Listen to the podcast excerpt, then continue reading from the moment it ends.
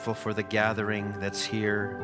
Lord, we can look around the building and we thank you for everyone that's here, those that may be listening in. But Lord, it's more than what our eyes can see. Lord, we know that there's a great spiritual gathering.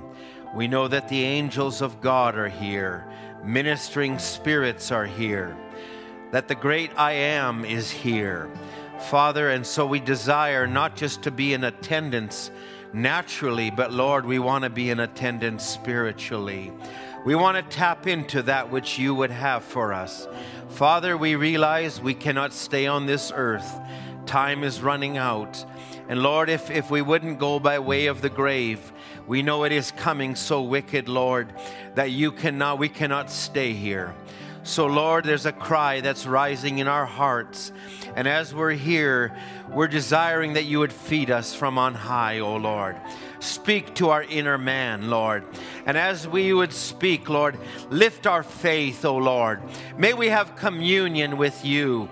May it go beyond the speaker and the hearer, but Lord, may it be from our soul to you, O Lord, our Creator and our Savior.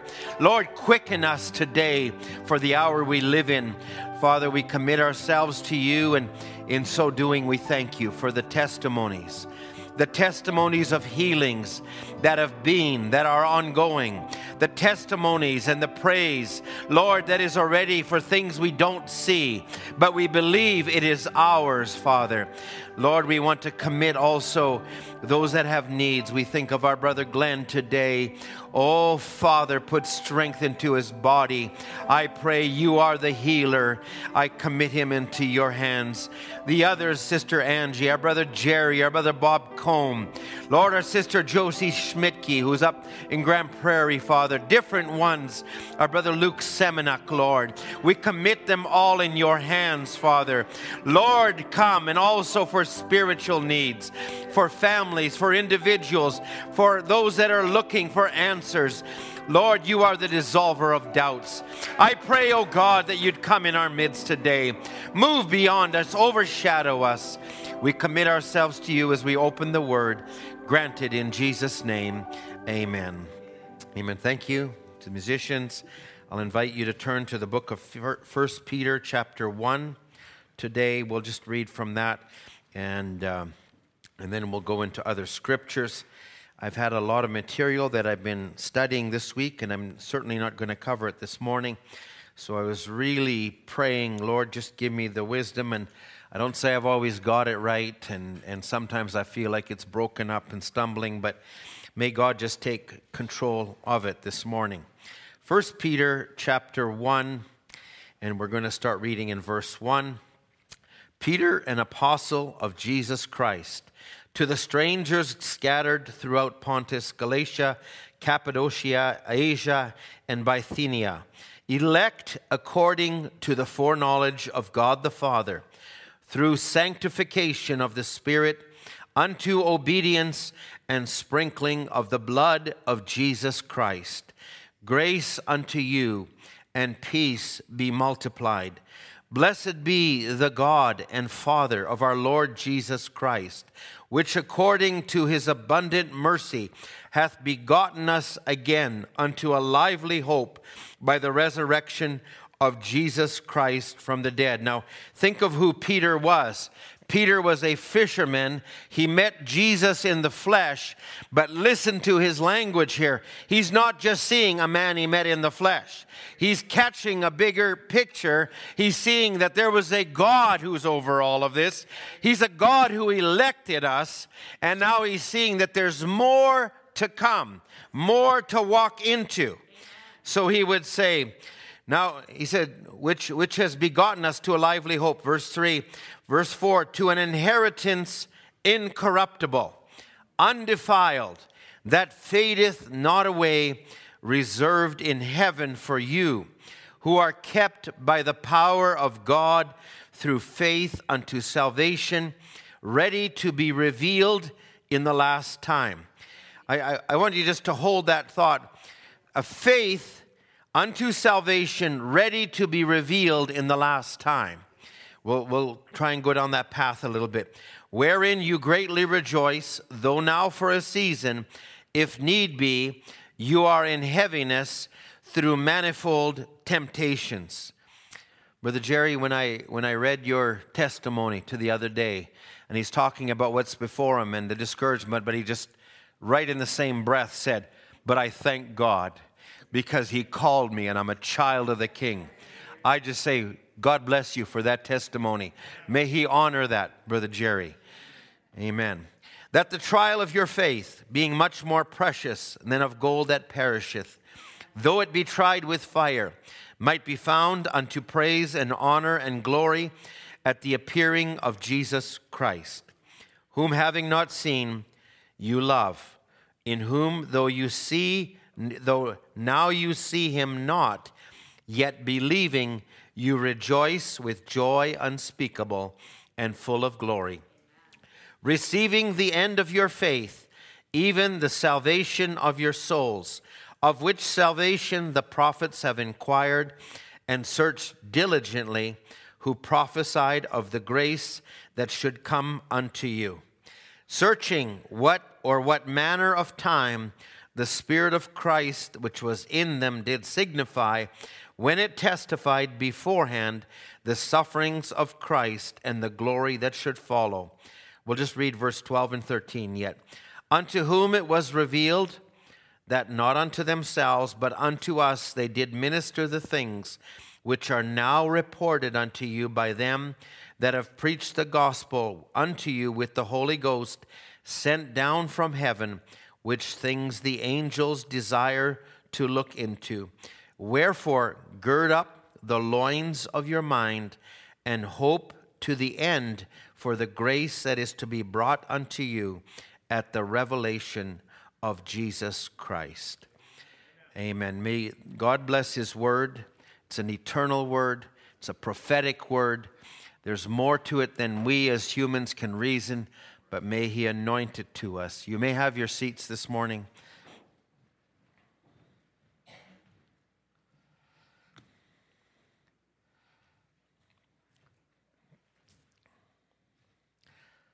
if I'll give a title, I, I want to speak on walking in a higher order of faith.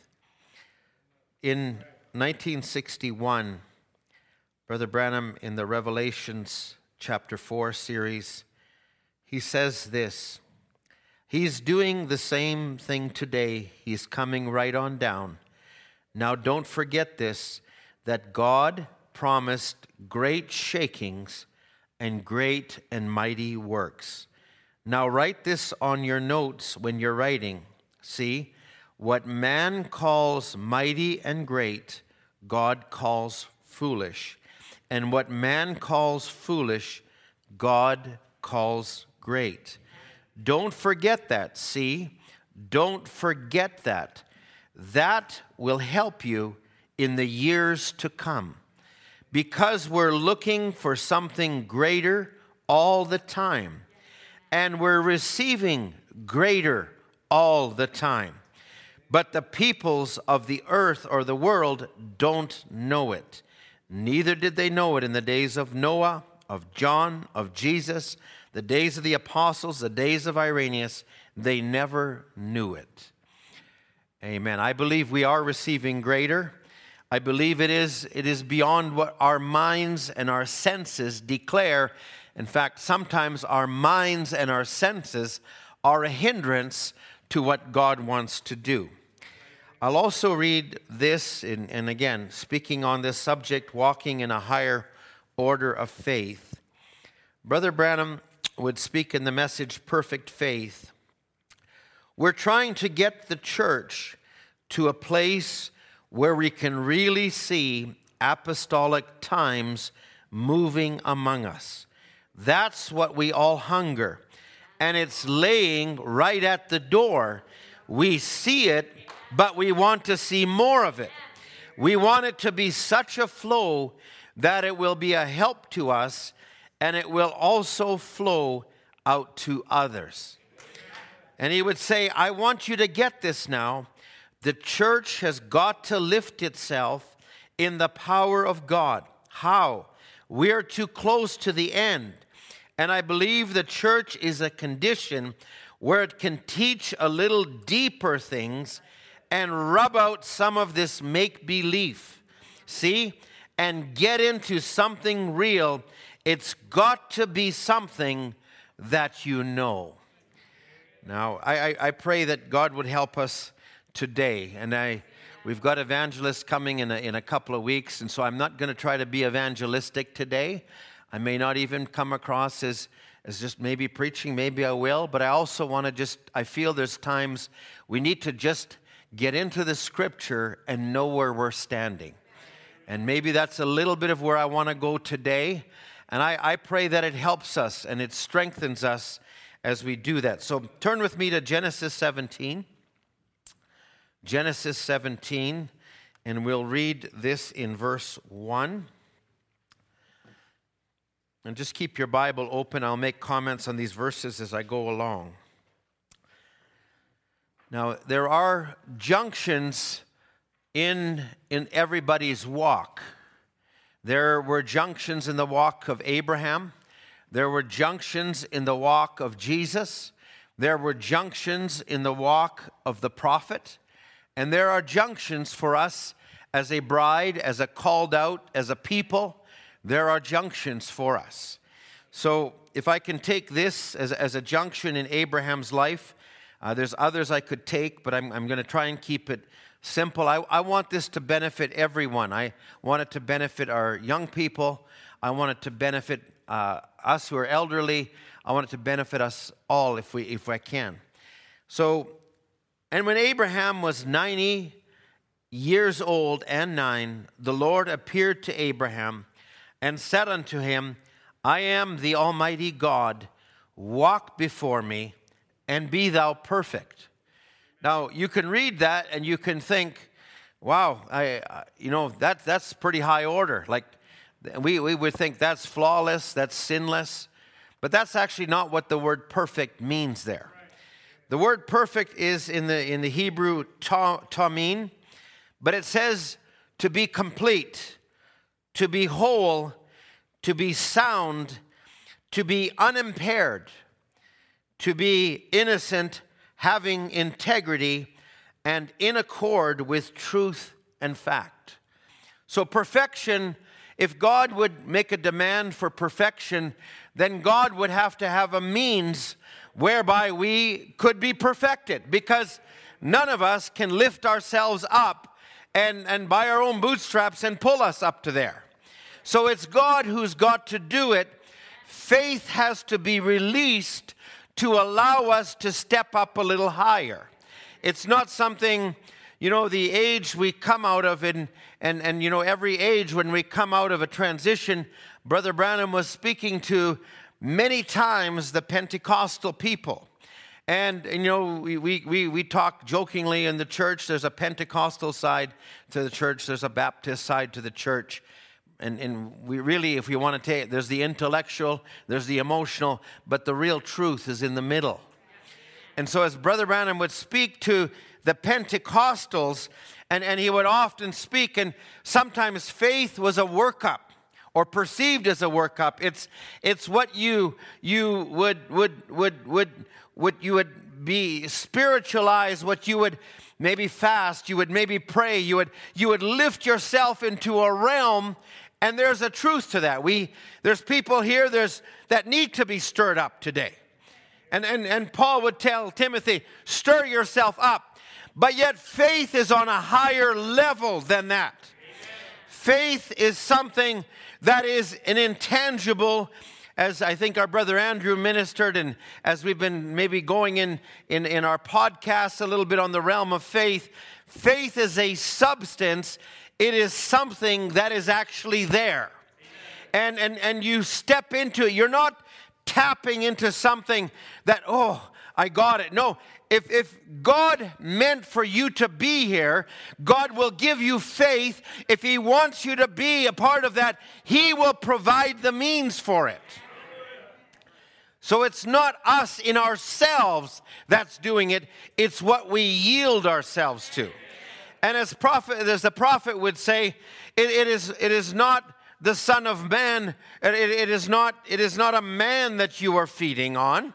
It is the Son of Man. It is the unfailing body word of the Son of Man that you're feeding on. Now, let me, let me just take this a little bit. So, when we look at Abraham's life here, Abraham comes to this place, and God is telling him, Okay, Abraham, I've taken you through all of these things. Now you need to walk and be perfect. Now, I, I appreciate the goodness of God he never gives us more than we can handle. If He would give us the full revelation, even Paul, the great apostle, if he would have been given the full revelation, he would have been elevated beyond means that humanity cannot even stand. And, and you know, even ourselves, when we're on the mountaintop, quite often we don't have a feeling for somebody who's in the valley. So God allows us to be in the valley. He allows us to be there so that we can connect with people, that we can identify with people. How many are thankful for the trials in their life that keep you humble?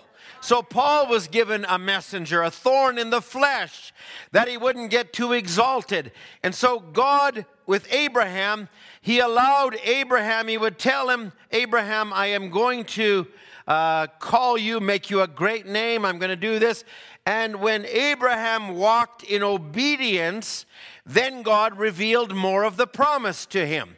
So God is tempering our character, He's tempering our humanity. He is bringing us to a place where we become more mature. And really, this is what we're talking about. The perfection that was demanded of Abraham was maturity and God wants us to be mature Christians.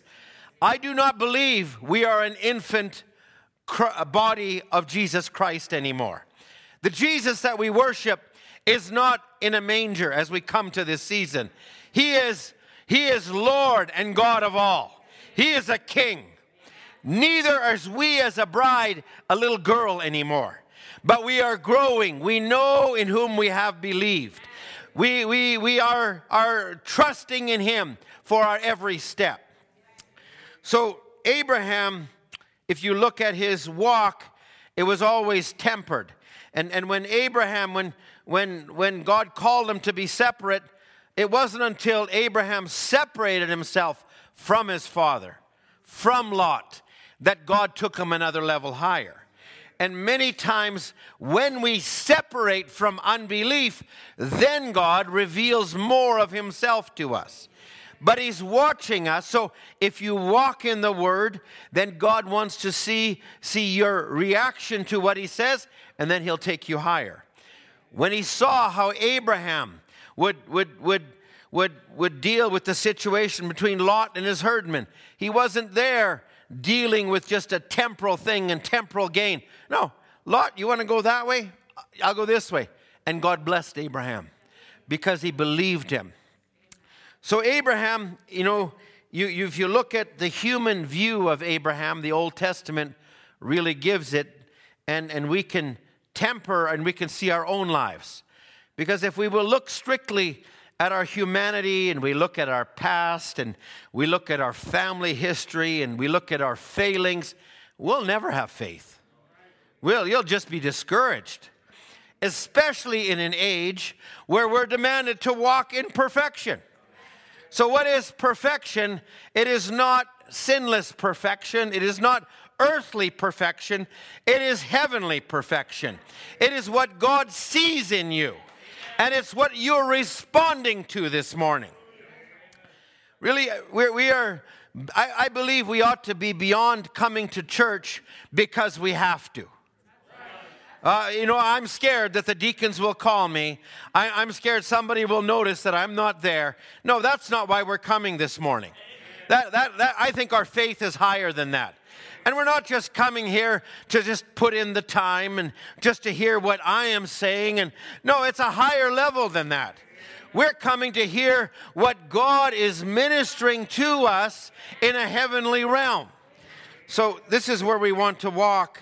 And so, you know, sometimes we don't even realize what faith is doing. And, and the example that comes to me is, you know, there was a time when the church in the book of Acts was praying for Peter and saying, Lord, let Peter be released. And they had a prayer meeting and they're praying and they're praying and they're praying. And, and, and let Peter be released. Well, in the supernatural, something was happening in the jail an angel came into the jail and, and, and, they opened the doors and peter walked out and, and he comes right up to where they're praying and he knocks on the door and they're all praying they're all praying and yet rhoda answers the door and she says who's there? I don't know it looked like peter but i don't believe it. They didn't really know the faith they had because of their humanity and so sometimes our humanity gets in the way. And I, I want to go down this a little bit towards the end of the service, but I, I, I, trust that we can move a little higher. I, I know my own faults all too well. And, and sometimes you know my faults all too well. And my wife certainly does. And, and she's not here this weekend. So I, I felt like I was living in a little bit of a blissful place for a while because she couldn't see me and do all the things I did wrong. And no doubt she's probably looking in. She went to visit my daughter, and she's probably looking in. Does his shirt and his tie match? I, I hope it's okay, honey, if you're watching. But any rate, it's all, all okay. So, so anyway, we, we want to move beyond our humanity. And, and so, in one place, Brother Branham would say, you know, we, we, we think of Abraham's walk and all the things, and he says, naturally speaking, it was when it comes to Genesis, Abra- Genesis 18, Abraham was under a tree everything going wrong, naturally speaking. But now he was about to see the culmination of everything that he believed. So this morning, it's not so much a super duper faith that I'm talking about, but it's a more perfect faith. And I, I want to just move into this realm. So let's finish here. Uh, in verse 2, he says, Now I will make my covenant between me and thee and will multiply thee exceedingly. And Abraham fell on his face. So God's now, now he's, he's affirming the promise, making it more real. He's told him this before, but now he tells him more. And he says, And Abraham fell on his face, and God talked with him, saying, As for me, my covenant is with thee, and you shall be a father of many nations. Now he, he really this is taking him into a higher level. Brother Branham makes a statement when our human faith runs out, then the faith of God goes to work. So there's, there's things we do in our humanity, but then the faith of God goes to work. He says, Neither shall thy name any more be called Abram, but thy name shall be Abraham for a father of many nations have I made thee. So now God is injecting the, the AH, that's the Elohim, the part of God. He's identifying with where Abraham is at, and he's placing something in his name that, that is that God is recognizing. And this is a different subject, but but in that name, there's a part of the, the eternal aspect or thought of God that's now placed into Abraham's name. And I will make thee exceeding fruitful, and I will make nations of thee, and kings shall come out of thee, and I will establish my covenant between me and thee, and thy seed after thee in their generations, for an everlasting covenant to be God unto thee and to thy seed after thee. So he's, he's now placing a higher level on this. We, we can read the story of Abraham strictly from an Old Testament level, and I believe God has allowed us to have that. But it's not all the picture that He's given us, because now He will take it over in the New Testament, and Paul will now look at it through the atonement, through the blood, through the, through the, the, the entire uh, purpose of God. So let's just turn to Romans 4. Romans 4. And again, I just appreciate your attentiveness. And as, as we move into this, I'm, I'm moving a little bit slowly with it by design, but, but let's just, just take it. So, Romans chapter 4. Let's read from verse 1. What shall we say then that Abraham our father, as pertaining to the flesh, has found? For if Abraham were justified by works, he has whereof to glory, but not before God. For what saith the scripture? Abraham believed God, and it was counted to him for righteousness. Now, to him that worketh is the reward not reckoned of grace, but of debt. But to him that worketh not, but believeth on him that justifies the ungodly, his faith is counted for righteousness. So he's, he's, he's talking here about how Abraham was called, and he'll actually pick this up a little bit in verse 9. So let's just read verse 9.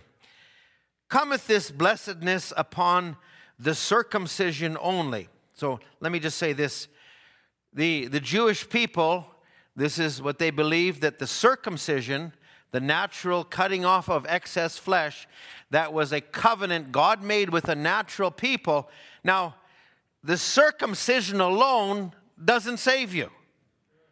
The circumcision alone, it, it, it, it's part of an identification. Now, let me, let me read further. He says, Comes this blessedness on the circumcision only, or upon the uncircumcision also? For we say that faith was reckoned to Abraham for righteousness. How was it reckoned? When he was in circumcision or in uncircumcision? Not in circumcision, but in uncircumcision. You know, we, we can sit here in church this morning and we can be holy and pious, and, and, and, and it's easy. That, that can be a religious uh, act that we do. But really, if we stand here and if we can just recognize, I am nothing by the grace of God. I am nothing. I know nothing, but it's the grace that put me here.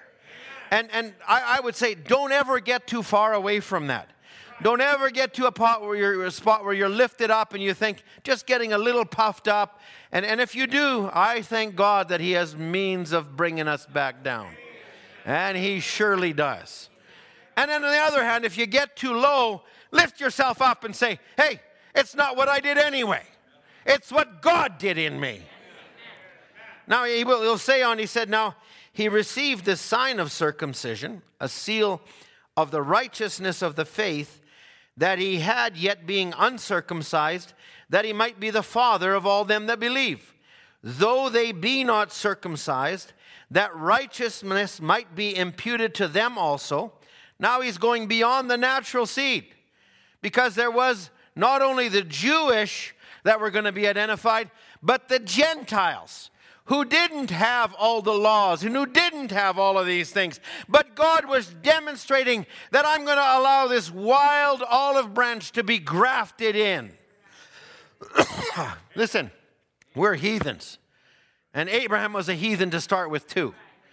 And, and today, out of Abraham, there are a people on earth that are a proud people. The Jewish people are a proud people. There's nobody on earth like us.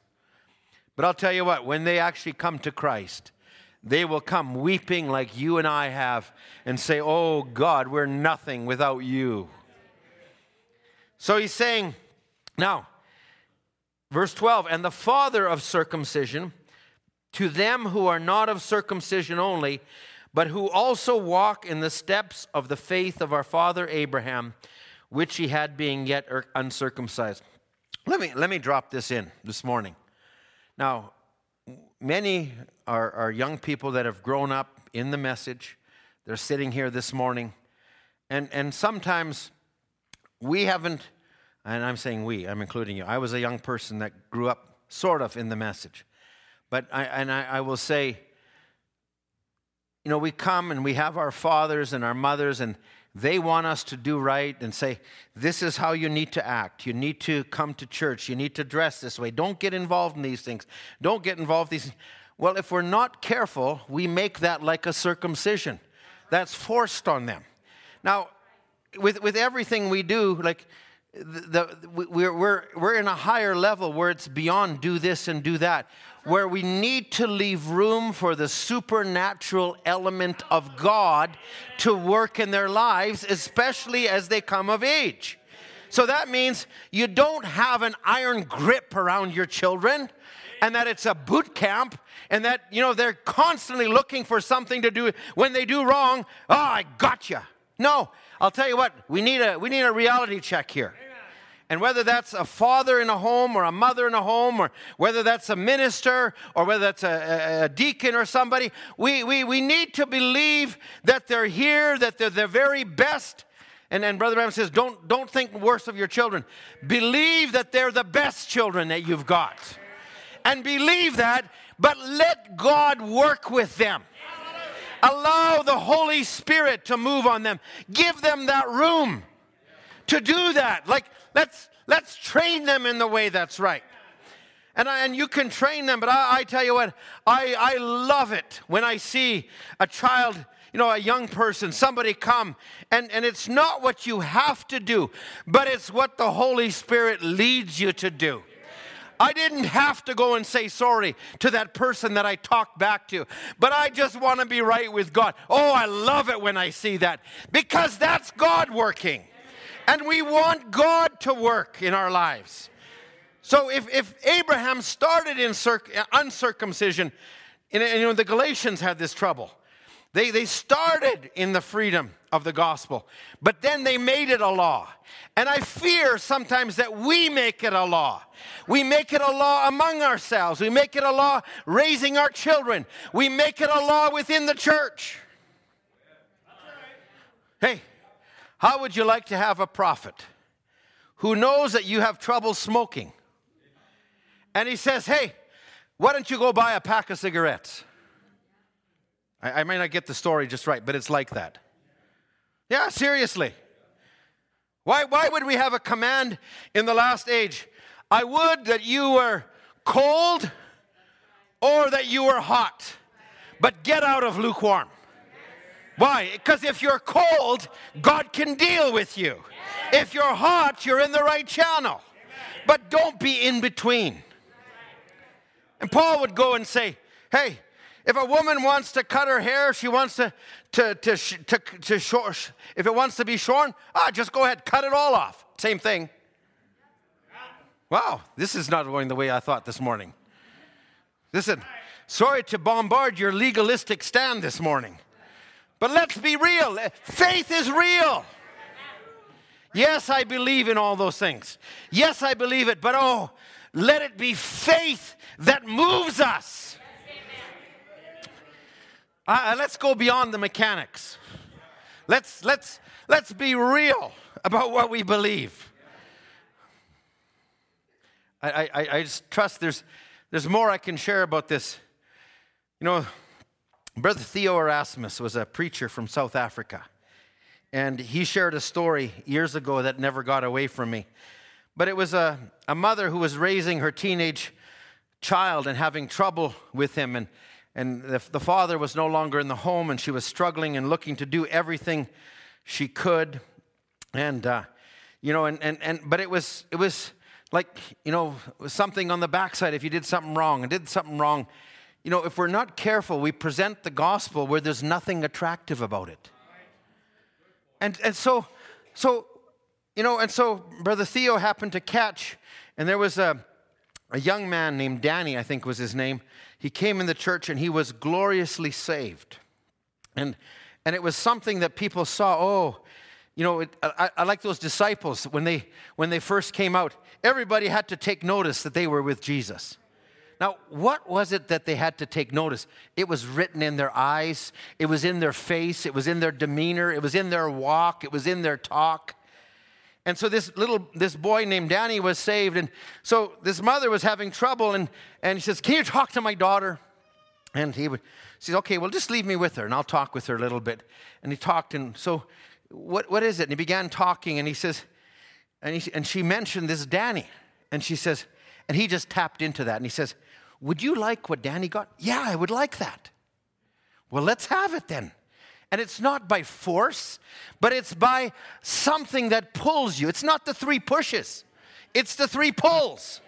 It, it's, it's like, yeah, it's there for you. It's available to you. If you hunger it and you desire it, you can have it this morning. Listen, let's move higher beyond. We're in the message, and this is how we do things, and, and this is all. Yes, we will do those things. But let's move higher than that, too, okay? This is where we're going this morning. So in Romans 4, he says, in verse, we finished in verse 12. Now, let, let me read, let me, let me inject this in verse 14. For if they which are of the law be heirs, then faith is made void, and the promise is made of none effect. If you're thinking, I'm in the message because my mom and dad were born, that, sorry, that's just a law. God has no grandchildren. We all have to be born again. And then he would say in verse 16, Therefore, it is of faith that it might be by grace to the end the promise might be sure to all the seed, and not to only that which is of the law, but to that also which is of the faith of Abraham, who is the father of us all. Now, I want to read this. This is a familiar quotation. And, and let, me, let me just go down here for a moment. I'm going to inject it here. And, and this is out of the church ages, the Smyrnaean church age, and it talks about how in the book of Revelations, it says, Unto the messenger of Ephesus I write.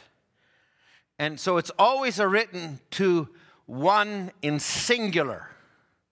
So it's, it's written to a messenger.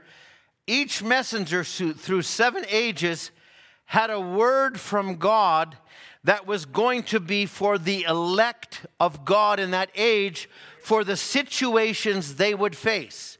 So it would be the word they would need, but it would be coupled with an anointing, but it would also come directly to what God placed in them.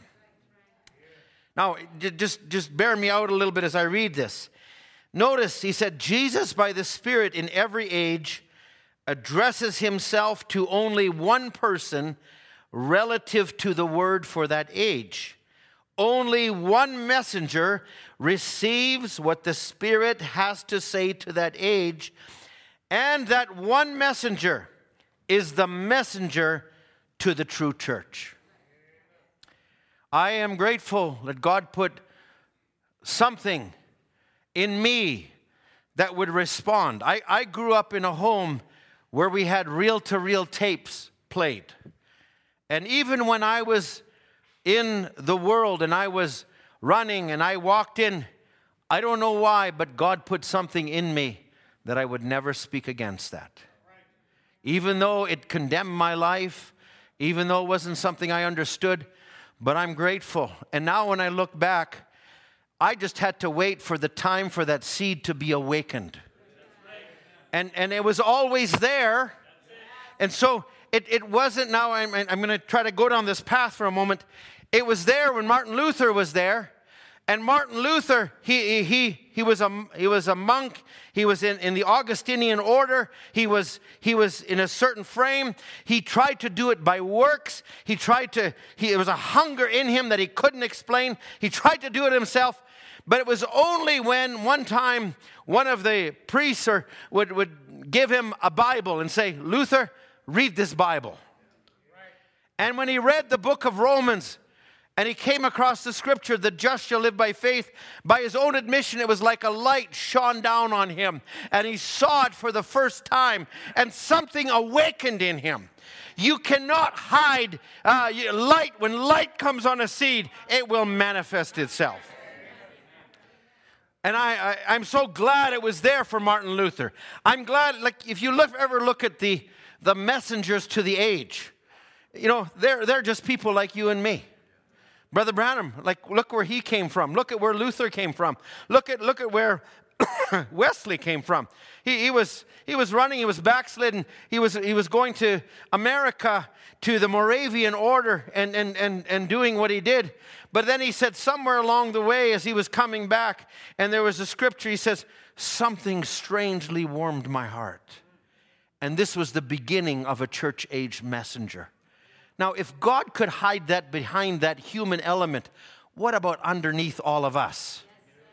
I'm, I'm looking, we, we went out last night and we had uh, a birthday party for a man who was young a couple days ago. Now he's old. But, but anyway, and we were there, and I was sitting there, and it was at Brother Marion's and I, I just thought of Sister Kara. I thought, you know, she came out of a family, and, and here, all the others, you know, they're, they're all a certain way, but when the light came her way, something responded.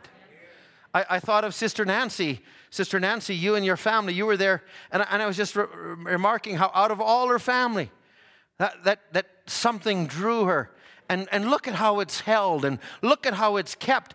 That was God that put that there. I, I thank the Lord it's there. I thank the Lord it was in my life. Now, he says, now he addresses to the messenger, to the one messenger to a true church. Now, li- listen to how he says this. The message is, no, sorry, sorry. He speaks for God by revelation to the churches, both true and false. Now, just hear me out here. And he said, the message is then broadcast to all. And though it is broadcast for all who come within a certain range of the message, the message is received individually only by a certain qualified group in a certain way. Each individual in that group is one that has the ability to hear what the Spirit is saying by way of the messenger. Those who hear are not getting their own private revelation, nor is a group getting their collective revelation, but each person is hearing and receiving what the messenger has already received from God. So faith comes by hearing. But hearing, now let me just say, hearing is not the audio only. You can put on a tape and you can play a tape all day long, but that doesn't mean that you're catching revelation. And, and, and the audio, and in fact, sometimes you know, and, and that's the danger of just press play. Well, just press play, it'll all be okay. No, it won't be all okay. It's actually on a higher order than that. It is press play, but there's a difference when there's a hunger in your heart and you're looking for God to speak to you. There's a difference between that and having Him speak to you versus just having background noise. Well, okay, at least I can say I played a tape, you know. Well, listen, you're going into it wrong to begin with. But, but it's not just by the audio. And in fact, when it's broadcast, every service is sovereign. And the service is sovereign that God will minister and it will strike one in one seat and two fade away, it won't strike the next one. And don't, don't take disheart because sometimes it's meant for one and not for the other, and, and sometimes that flips around. God knows how to do it. So, who's in charge of the service this morning? It's not here, it's not down there, but it's God's sovereignty that's working in our midst. So, so what you're actually doing when you come, you're, you're coming, there's a supernatural element, and it's called revelation. And revelation, there's many things we can put to revelation. Revelation is, is, is, is, is the will of God for your life. Revelation uh, is, is higher than just learning. So, so receiving what God is, it has is not just by your brain, but it's actually something deeper within. And so it is, it is actually the part of you that is somewhere else. So, so now, now you're coming, faith cometh by hearing, hearing by the word of God. Okay, there's an audio voice that goes out you know, it, it goes through your ear, but really, it's not your ear, it's not your brain, it's actually down here that responds to it. And it's so supernatural that you can be pulling in your seat and you can change the words that come out here. Because saying, God, I need to hear from you. And, and you know, it's supernatural. It'll happen in fellowship, it'll happen in conversation. But it's on a higher order than what we take it to be sometimes. We talk about the book being opened, seeing your name in the book. Now, it's not that you see your name, but there's parts of you that you've always hungered for. It's there maybe questions that are underneath. And so when the book is opened, now what are you seeing? You're not feeding on just an intellectual uh, understanding of the Bible, but there's actually a part of you that's in there. And Brother Branham would say it this way He looks in the stars, and the stars are God's first Bible, and he looks in the stars and he says, Now, Paul is in there. And he says, My mother is in there. I'm in there. We were out the other night at a couple's place and we, we went out and it was a full moon and, and they just identified and said, Oh, you see that bright light? That's Jupiter. And I, I took out my app and I, and I go, Yeah, no. And I said, It's right. Jupiter is right next to the, to the, to the moon. Well, that's God's first Bible, but our names were always there. Listen, this, this, is, this is tremendous to me because we're coming down to a great showdown at the end of the world. Just, just jump over to Revelations 13 for a moment. Revelations 13. I, I, won't read all of this. You can read about this beast that comes out of the sea, and uh, it has all these symbols, and then about a dragon that gave power to this beast. But it would talk about this beast in verse 5 that there was given to him a mouth speaking great things and blasphemies. And in verse 6, he opened his mouth in blasphemy against God to blaspheme his name and, and his tabernacle and them that dwell in heaven. And verse 7, and it was given to him to make war with saints and to overcome them and power was given him over all kindreds and tongues and nations, and all that dwell upon the earth shall worship him, whose names are not written in the Lamb's book of life. in the book of life of the Lamb slain from the fountain. So there's one group of people that will not worship him. Why? It's in their heart. They can't identify with that. Oh, friends, this is tremendous to me.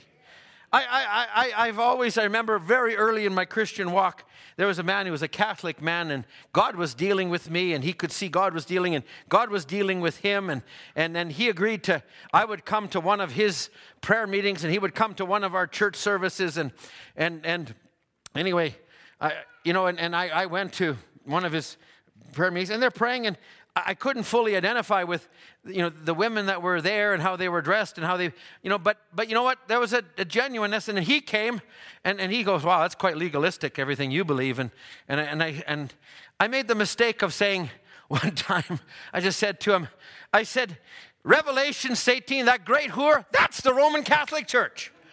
I mean, that was it. I was done with him, right? I didn't happen to have a lot of wisdom at that time on how to handle these things, but it was a revelation to me. And he goes, Oh, no, oh, no, I got nothing to do with what you're believing, he says. And I think it was just open to me. It was one of the first revelations that ever came to me. And I said, That makes sense. That's exactly it. City on seven hills, encrusted in, in purple and in gold and, and all. And I thought, That's exactly it. Oh man. So we're living in a time where, hey, you you don't have the brains to figure this out. I don't have the brains. But God wrote your name before the foundation of the world. And He put it in a book. And He died to save you. And when you're saved, you're born of a spirit that identifies with something you don't even know is there. And there's something like was in those angels that resisted Satan's lie. And it's in you and says, I can't go along with that. What is it? That's God. That's revelation. I'm glad it's there. And when the prophet said, Here he's going through the greatest trial in his life, and his mother, his, his, his wife is taken from him, his daughter is taken from him, and Satan's whispering at him. And he said, I was about to agree with him, and then something about the size of a button rose up in with me and said, Though he slay me, yet I will trust him. Where did that come from? God put that in him because if it wasn't there, where would the message be today? Look at the faith that God puts in that. And he puts it in you and in me. Oh my. A certain qualified group that can hear what the Spirit is saying. And what are you, what's it opening to you? It's not just opening the Bible intellectually, but you're seeing yourself in there. So when you come to church, I'm not coming to gain knowledge. I'm coming to hear what God sees in me. I'm coming to feed my theophany. I'm coming, listen, right now you may not see it, but your theophany is really close to you. And he says, as the prophet would say, and who's this Melchizedek? And when you heard that eagle scream, you left off the other things. What was the other things? The worldliness, the gambling, the drinking, the smoking. You left those things. Why did you leave those things? He said, You heard from your theophany. What did you hear from? Just something out there? No, it was actually in here, but it took something to activate it. And it takes the word and the light of the age to activate that which you always were. Oh, what are you doing this morning? You're feeding your theophany being this morning. You're under that word this morning. Oh, don't, don't take this to be something far out. It's real. I'm, I'm glad it's real. This is a higher level of faith.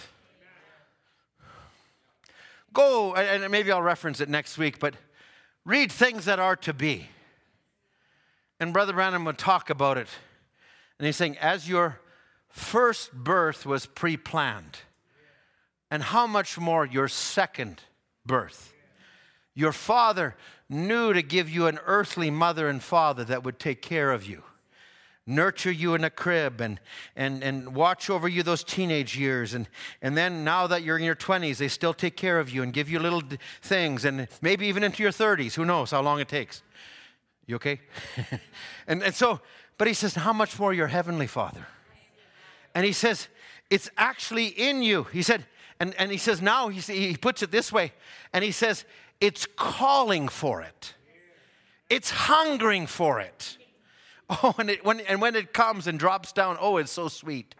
And he says, and he'll actually have a minister come behind the pulpit and speak the truth. And it'll be something that resonates in you. And the minister doesn't even know what he said and all of a sudden somebody erupts. What is it? It's God speaking a supernatural way. Let me, let me just read just read this quickly out of out of who is who is this Melchizedek? Attribute sons of his spirit have not yet entered into a word form body, but a theophany. Now he says the difference between, I'll paraphrase this, the difference between us and Jesus is that he came directly from theophany to flesh. You and I bypassed our theophany and we came directly to flesh to be tempted. Now he says, we don't understand it, but he says, you come like Adam, like me, from the attribute to the flesh. But he said, when your life is finished, you have an earthly tabernacle dissolved, but you have one waiting. Now he says, look, this makes it clear. You will never be the word unless you was a thought in the beginning. So now you have to stand the temptation, you to be bypass your theophany, to be tempted by sin, and you come down through the line, and, and I, I won't read all of this, I'll just come. But look, he says, when your body receives the Spirit of God, the immortal life inside of you, it throws this body in subjection to God. You know, Brother Branham would say, he would say, the evidence of the Holy Ghost is sighing and crying for the sins that are in the city. Now, he said, if I preach it like that to the church, it will hurt the church. But when you get into, see, because now you can feel condemned after I say that, and you'll go home and you'll beat yourself and put on sackcloth and ashes and start praying and wailing and doing it. But, but when it actually comes from inside and Christ is in you and you walk down the street and you see someone, Brother Marshall, maybe at your stand, and you see someone and, and really God is in you and you think, oh God, remember them, help them that's Christ in you. That's the Holy Ghost. See, it's living for others. It's not for you, it's for others. and we live for one another. We help one another. That's, that's real eternal life. Now, he would say, when you receive that, it throws the body in subjection. He that's born of God cannot sin. There is no condemnation to them that are in Christ Jesus, who walk not after the flesh, but after the Spirit. You say, Oh, if I could just quit drinking. He said, Well, just get in Christ and it will be gone. It may not happen all at once. You can get you can come and be prayed for and have deliverance. But I'll say the greatest thing is keep giving yourself to God. And as you give yourself to God, maybe it starts to drop off a little bit here, a little bit there. You know, maybe you've gotten a little cold this morning. Maybe you've gotten away from a prayer life, from the Spirit of God, the tender feeling. It, it just, you haven't been by the water. But when you come by the water, it, and you, the more you draw nigh, the more it gives you that feeling and that, that something that comes out of you. It's natural, it's a part of Christ, it manifests Him again. Oh my. He will, he will go on and say, you're, you're no more subject to the things of the world. They're dead. Okay, let's, let's move on. I, have really got to get to where I want to get to. Romans 4, verse 17, again, just quickly.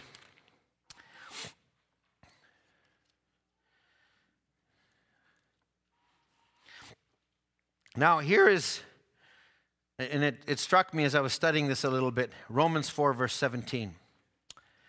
God says to Abraham, As it is written, I have made thee a father of many nations. Before him whom he believed, even God, who quickeneth the dead and calleth those things which be not as though they were. You know who said that? God did. I know Abraham and Sarah cannot have children. I know that I'm going to allow them to go 25 years, but I still am going to make my promise happen in them. So it was God that knew that. He knew what was in Abraham. And in the end, oh, Abraham could only, those were God's thoughts. They're eternal, they're real, they're the thoughts that God has concerning us. And when Abraham caught them, because God would keep ministering, Abraham, you're this, you're this. And the more he caught them, he was catching substance, not a workup, but he was catching the thought that God had for him. Friends, what are we catching? We're not just, oh, I hope I'm there. No, actually, you're there. And if you can connect with God, He will show you your place, your place in the body, your place and your brother's place, and you will fit because you're catching what God has always had. Don't, don't, well, I hope I can slip in, you know, in the back door. No, don't try for that. It's more real than that. So he says, I know, Abraham, where you're at. He said, Those things which are not as though they were. Verse 18, who against hope, he believed in hope, that he might become the father of many nations, according to that which was spoken, so shall thy seed be. Now, I want to I want to just take this a little bit, uh, if I can, for a moment. And I, I could go more down this road from just the heavenly, but let's just back up for a step. Now, young people are raised, we're raised, and we're in the message, and we're taught this is the greatest message that there ever was. We're taught that this is the message that will take the rapture. This is how you got to live. This is walk before me, be perfect. And you know what? It begins to put pressure on us. And now, sometimes, just like in Abraham's life, Sarah heard all of these things and she felt that pressure. And so finally, she comes to Abraham and says, Abraham, maybe God meant for Hagar to be the one to fulfill it. And Abraham hearkened unto Sarah. And you know what? The conflict that we have in the Middle East is all the result of that thing. That's what's gone on for hundreds of years. Because it took and put a human element to the purity of what God thought. Now, I'm just going to take this from the thought of pressure. Now, Brother Branham would say this under pressures. Now, he will say, each age has had its pressures. He's saying, um, in, and this is in, in, in the Thyatiran church age.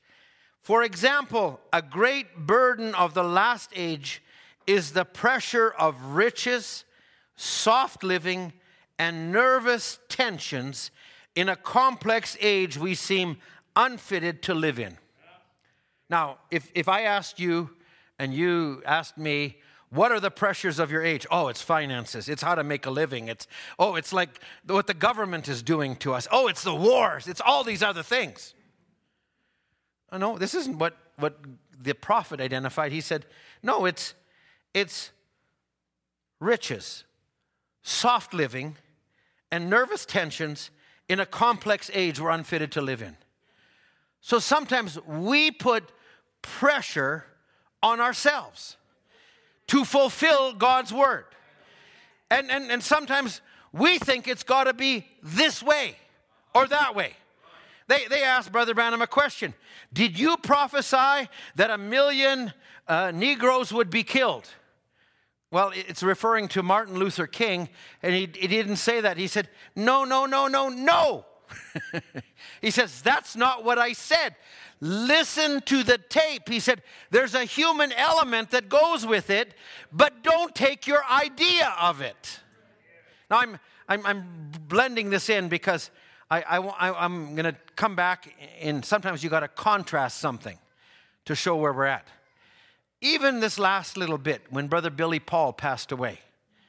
Now, it's not recorded on a tape anywhere, but it's something Brother Billy Paul shared in his testimony. And he would share it in his testimony and saying, You know, be, Brother Branham was here. We were in California. He says, Before you ever, he says, before, uh, he, would, he would say, You'll not be an old man, and you'll see, and sharks will be swimming here. Now, there's a, you know, we all had a thought. We tied that, we tied that to the sinking of California. But was that our thought? or was that God's thought? We want to get God's thought. I don't want to get my own thought on the matter. Brother Branham would say, I'm going out west, and he says, uh, God's going to gather the people. I mean, questions and answers after that. He said he had a he had a dozen questions on should we move out west? No, no, no. Stay where you are, where God calls you. But our human element will gravitate you know, I think the best thing for the message is that Brother Branham's not here. Because if he was here, oh my goodness, we would have everybody following where he's at. But God, in his wisdom, took him off the scene and left a voice.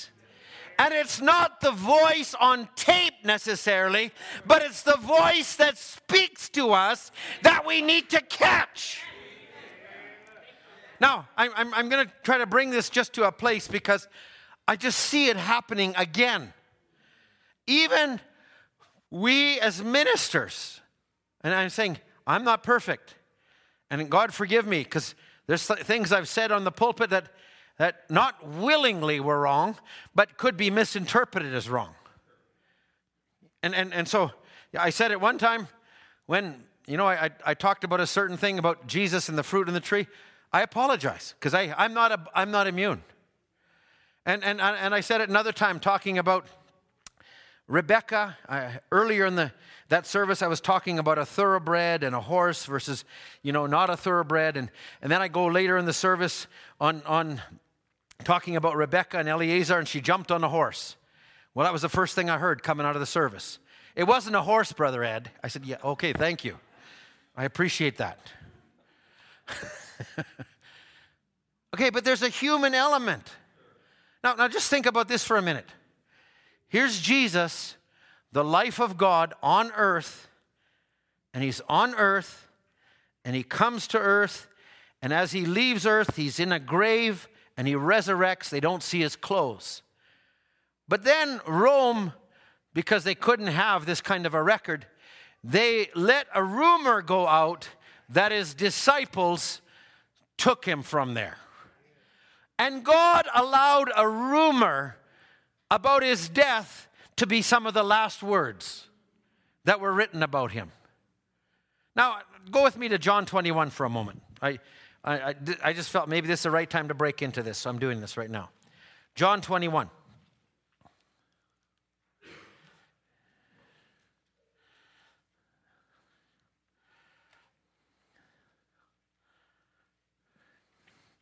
Verse 18. Now, this is Peter, this is Jesus. This is not, this is not just a prophecy. This is not just an inspiration. This is not a gift of prophecy. This is Almighty God in flesh speaking the word. And he tells Peter, Verily, verily, I say unto you, when you were young, you girded yourself, you walked whither you would. But now, when, you're, when you'll be old, you will stretch forth your hands, and another will gird thee and carry thee whither thou wouldst not. This spake he, signifying that by the what death he should glorify God. And when he had spoken this, he said unto him, Follow me. How would you like, as somebody's leaving, to give a prophecy over you, this is how you're going to die? Oh, wonderful. Thank you. Nice. No, it's probably not what he wanted to hear. But how many knows that, that Peter was crucified like the Lord, but he was crucified upside down because he did not want it to be that way. That's the way he was crucified. So this was this was now what was spoken of for Peter. And at the same moment, Peter turns around, verse 20, seeing the disciple whom Jesus loved following him, leaned on his breast and said, Lord, who is it that betrayed thee? And Peter said unto Jesus, Lord, what shall this man do? And Jesus said unto him, If I will that he tarry till I come, what is that to thee? Follow thou me. Now, those are good words, and they're the words of the Lord, and they're not just inspiration, it's not just a dream, it's not an emotion, it's the words of the Lord. But right after that, humanity, the human element, interprets it this way. Then went this saying abroad among the brethren that the disciple should not die. Now, that's not what the Lord said. that this disciple should not die. Yet Jesus said unto him, He did, did, said not unto him, He shall not die, but if he will that he tarry till I come, what is that to thee?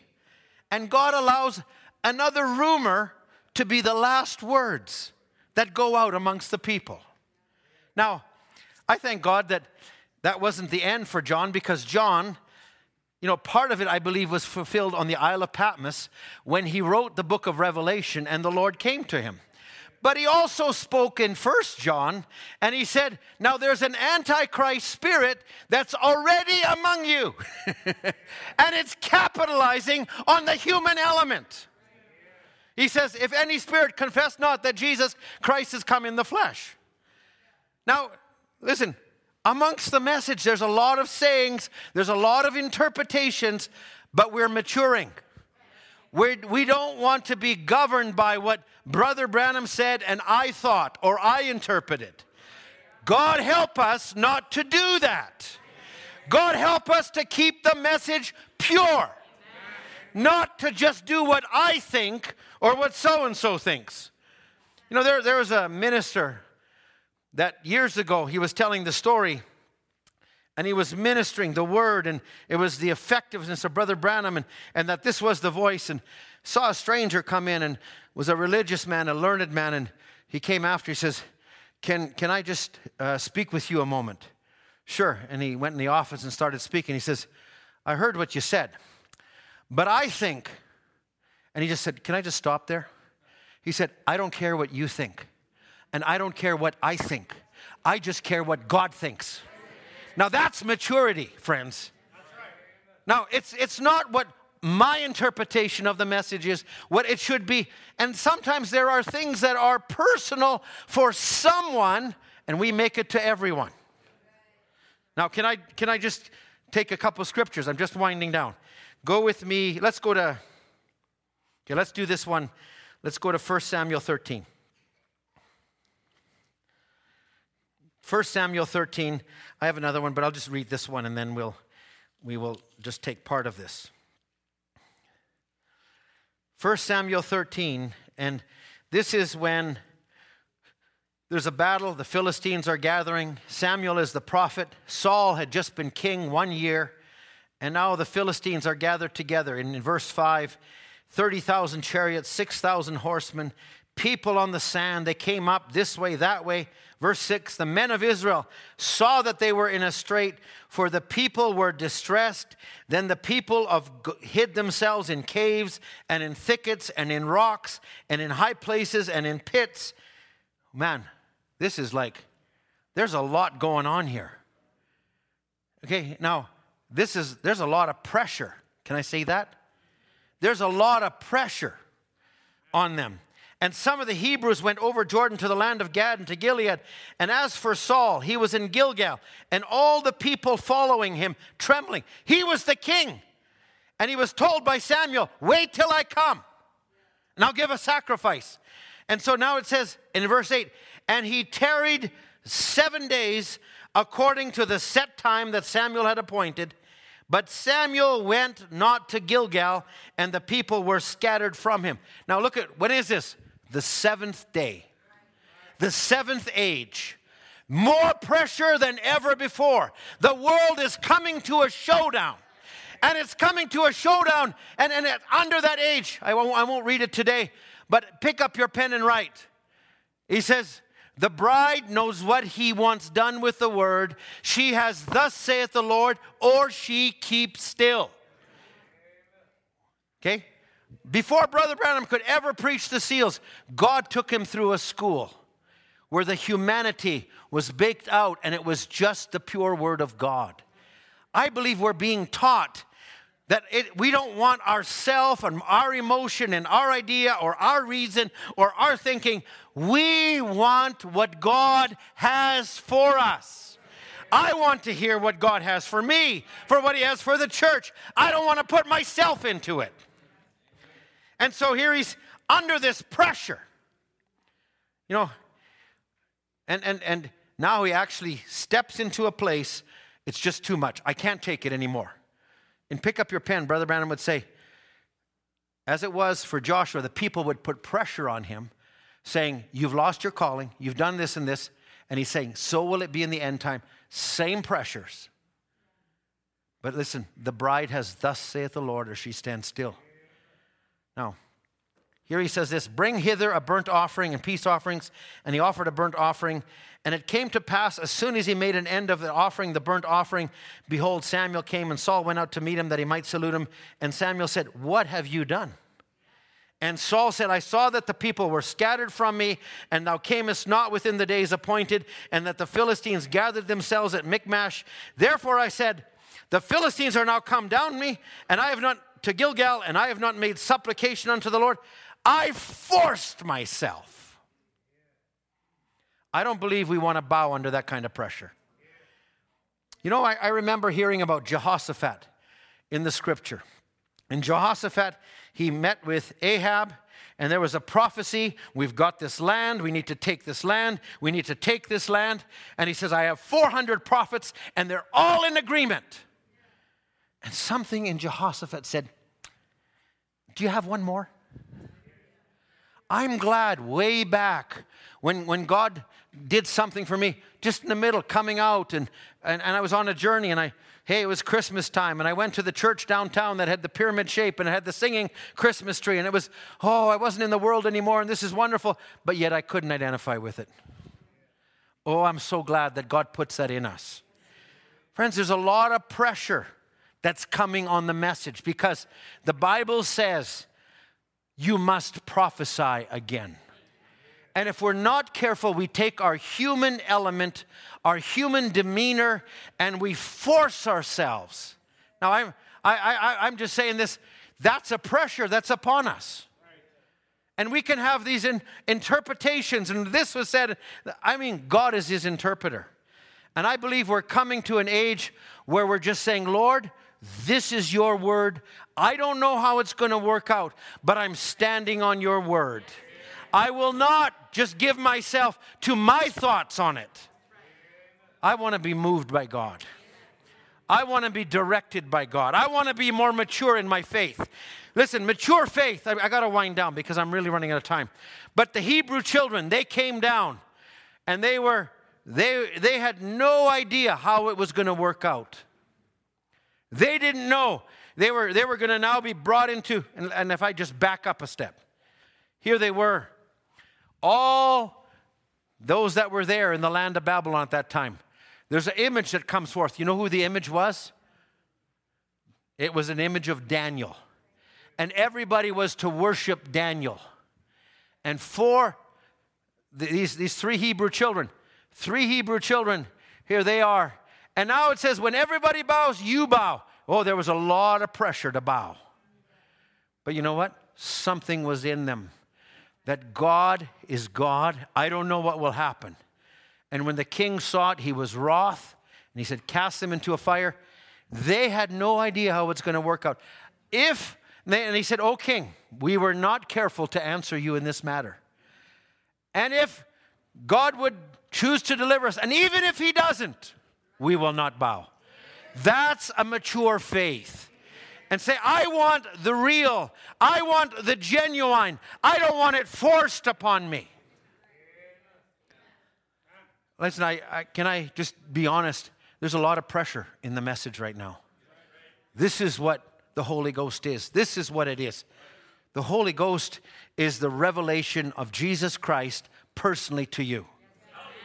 I'll, I'll, I'll carry on with this next week a little bit. I'm just saying, friends, we're under pressure. But I'm saying we need to be mature about we know whom I have believed. I will not be denied. I will stand on your word. Do I have all the answers? Absolutely, I don't. Do I, do I believe every promise? Yes, I do. I don't understand them all, but God will make it known in His time. This is a maturity we have to come to. So it's not just we ourselves, I forced myself. No, no, I'm not going to force myself. You know, there was a sister, a precious sister, musicians come. There was a precious sister in the time of Brother Branham, Sister Bruce. If you actually read, there's an interview with Sister Bruce, and Brother Branham is talking to her. But he'll mention her in the questions and answers. And he'll say, There's a question about when the Holy Ghost comes upon you, will it do such and such a thing? Or will it be up to God as conditions appoint later? Oh, he says, I like that. That's a good question. Sister Bruce was her makeup, she was emotional. And her desire for the Holy Ghost was that she could speak in tongues. And he, Brother Branham comes to her, and I said, I saw her sign, born under a four, put her in a split condition. I don't know what all that means. And he says, and she's a precious sister, full of the Holy Ghost. And yet the devil's outside speaking to her, telling her she doesn't have it. And he says, and I advised the Lord to allow her to speak in tongues to help her. But she already had it. She didn't have to do that to get it. Friends, I, will tell you, it's an individual revelation between you and God. It's not the minister. It's not Brother Ed. You might come to this church and, and we need a church and we need God to speak to us. It's not how I got it or how your dad got it or your mom got it or somebody else, but it's how God gives it to you. And you'll know it's Him. It won't be a put on, it won't be a make believe, it'll be the reality of God. I want something that's real. Listen, I, I, I'm, I'm, not, I'm not saying, oh, that, that's wrong. No, it's not wrong. Or that's, it's just as wrong to reason it out. It's just as wrong to emotionalize it out. But somewhere in there's a truth in it. And what it is, God will make it known. Let's just stand together. I'm sorry, it's not the way I kind of thought the service might end today, but anyway, I, I said this is part one, so we'll do part two next week. I'm glad to be a Christian. Amen. Amen. I know whom I have believed. I know not why God's wondrous grace to thee